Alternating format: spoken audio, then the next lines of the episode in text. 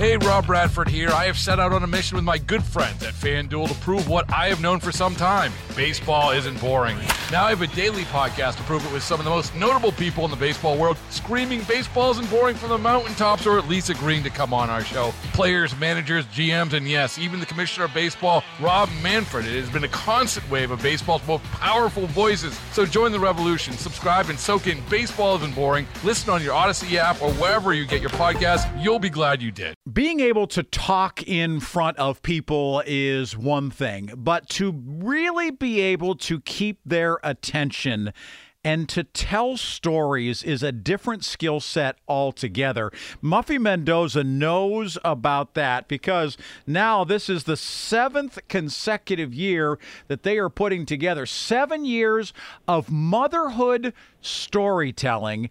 And they've got an event coming up to Pittsburgh this weekend. As a matter of fact, on Saturday, the 6th of May, six women from Pittsburgh, from Philadelphia, from Detroit are all going to be on the stage the Trust Arts Education Center. It's on Liberty Avenue downtown as the Brown Mama Dialogues celebrate seven years. And it is great, Muffy, to have you with us on the program. Muffy Mendoza joining us. Hey, uh, thanks so much for being here on KDKA. How are you? I'm doing good. Thank you for having me, Rick. Where did this idea come from? So, this idea came from me always hearing mom's stories. So, I'm the founder and executive director of Brown Mamas, and we're an organization that focuses on connecting moms to moms here in the region. And so, I was always hearing these phenomenal stories of overcoming, of triumph, of just making it through motherhood for moms. And I was like, these stories need a stage. And so that's what I did. I gave them a stage. Are you a social worker? Are you a nurse? I mean, a, a pastor? I mean, seriously, how, how did, or is it just people walk up to you at Target and say, hey, Muffy, you got to hear this story? No, I'm just a mom. I'm just a mom who is constantly surrounded by other moms. Yeah. And so through the work I do, we we we would meet up at each other's homes. We would meet at local parks we would meet in all these different places because we founded this social group, Brown Mamas. And so while I'm just talking to moms, our kids are playing, and they would be telling me about all the things that they've they've gone through. And so my background is in journalism and communications, and so instantly I thought to myself, other people need to hear these stories because one of the things I found out was that moms were searching for validation. Like they wanted to know that there was another mom who was also going through that same thing. And that's what the Brown Mama monologue stage does, is that it essentially women who are sitting in the audience, even men who are sitting in the audience who've had some type of common experience are then able to relate and say, Hey, I'm not the only one going through this. There are other people out here going through this parenting struggle, going through this struggle of trying to overcome their childhood, going through all different kinds of struggles, whether it's in the workplace or, you know, just in your home. So let's be honest. just because you've got a good story though, Muffy, doesn't mean you're a good storyteller, right? I mean, how do right. you how do you connect those two so that one plus one does equal two in this case, not seven? Well, we're always looking for unique stories.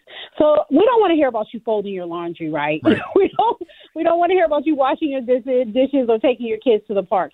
We're actually looking for stories that have some sort of climactic mountaintop moments, right? We're looking for stories where a woman or, you know, a mother may have started off in a certain place and maybe went through something traumatic or tumultuous and then on the other side of that was able to reclaim her life. And so we're not just we're not we hold auditions every year. We usually have 30 to 50 women who who audition and we dwindle that down to 6 women and that's the reason because we're really looking for unique stories, unique perspectives and we're also looking for women who aren't afraid to go through a healing process, right? Mm-hmm. Because you bring these women together, they start bringing up all this dust about things that have happened in their lives and that is absolutely going to be a traumatic experience. So they've got to be willing to sit with their experiences and they've also got to be willing to work through them as we go through the process of crafting their monologues.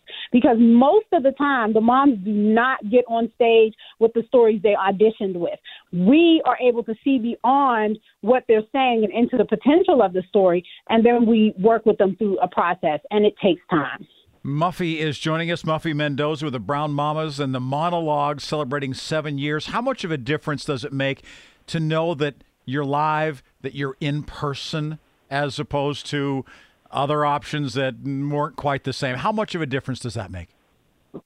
It makes a huge difference. So the first two years that we did the Brown Mama monologues, we had over 200 people in the room. And the validation that we got as storytellers, as producers, as visionaries for the Brown Mama monologues was phenomenal. Women came up to us afterwards and they were like, you know, I feel unified. Men came up to us afterwards and was like, I need my wife, my mother, my cousin, my niece to hear these stories. So it definitely makes a difference because there's just something palpable in the room when you got this spotlight on this one person telling this highly emotional, highly relatable, compelling story. And I love the art of storytelling because what it forces you to do is to put yourself in another person's shoes. When you're listening to a story versus having a visualization or having it written down, you have to follow along with your mind's eye. And so what's happening in that moment is you're either doing one of two things. You're putting yourself in that person's shoes and you're actually walking through the story as them, or you're holding their hand and you're walking with them through the story, which forces a change perspective or a new idea to come into your mind about someone else's experience. So it's just having that first person experience. There's nothing like it. Like nothing virtual could ever beat that. Are you one of the storytellers this year, or are you just the one in charge who's basically saying, hey, listen up to these ladies? She is not. I am not on stage this year. I actually took the stage in 2019 Yeah, and told a super vulnerable story. Yep. Story, and I was like, you know what? That's enough for me. Right, right. that was more than enough for me. In retrospect, though, how did it help you to get up there and do it? so much relief and healing. I told a super vulnerable story about having to give a baby back. Um, and it just, it was something I felt shame and guilt about for a very long time. And so it was something I needed to release. I wanted to give a different perspective on that issue, um, and also just wanted to talk about what women go through when they ha- are forced to give a child back.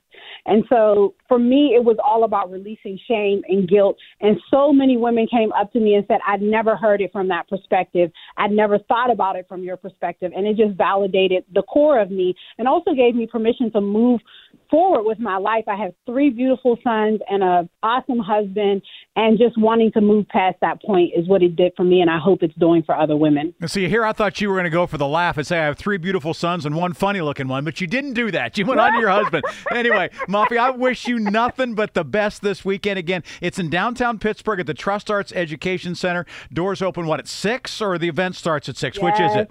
It starts at 7 o'clock Okay. p.m., 6 o'clock is our VIP hour. So if you show up at 7, you'll be able to hear some beautiful stories. Thank you so much, Rick. Tickets necessary or can you get them at the door?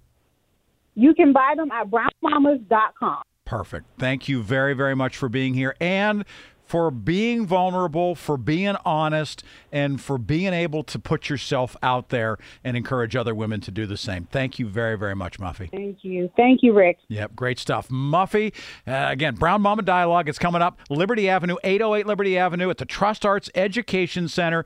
Doors will open at 6 o'clock. The show will start at 7. Again, tickets are still available. So, great evening of really, really good stuff and good old fashioned storytelling that you can hear. Baseball is in full swing. NBA playoffs are heating up, and your NFL team is gearing up for training camp. Listen to the latest on the teams you love here on the Audacy app. The biggest sports radio stations in the country, providing unrivaled local coverage of their teams, all in one place.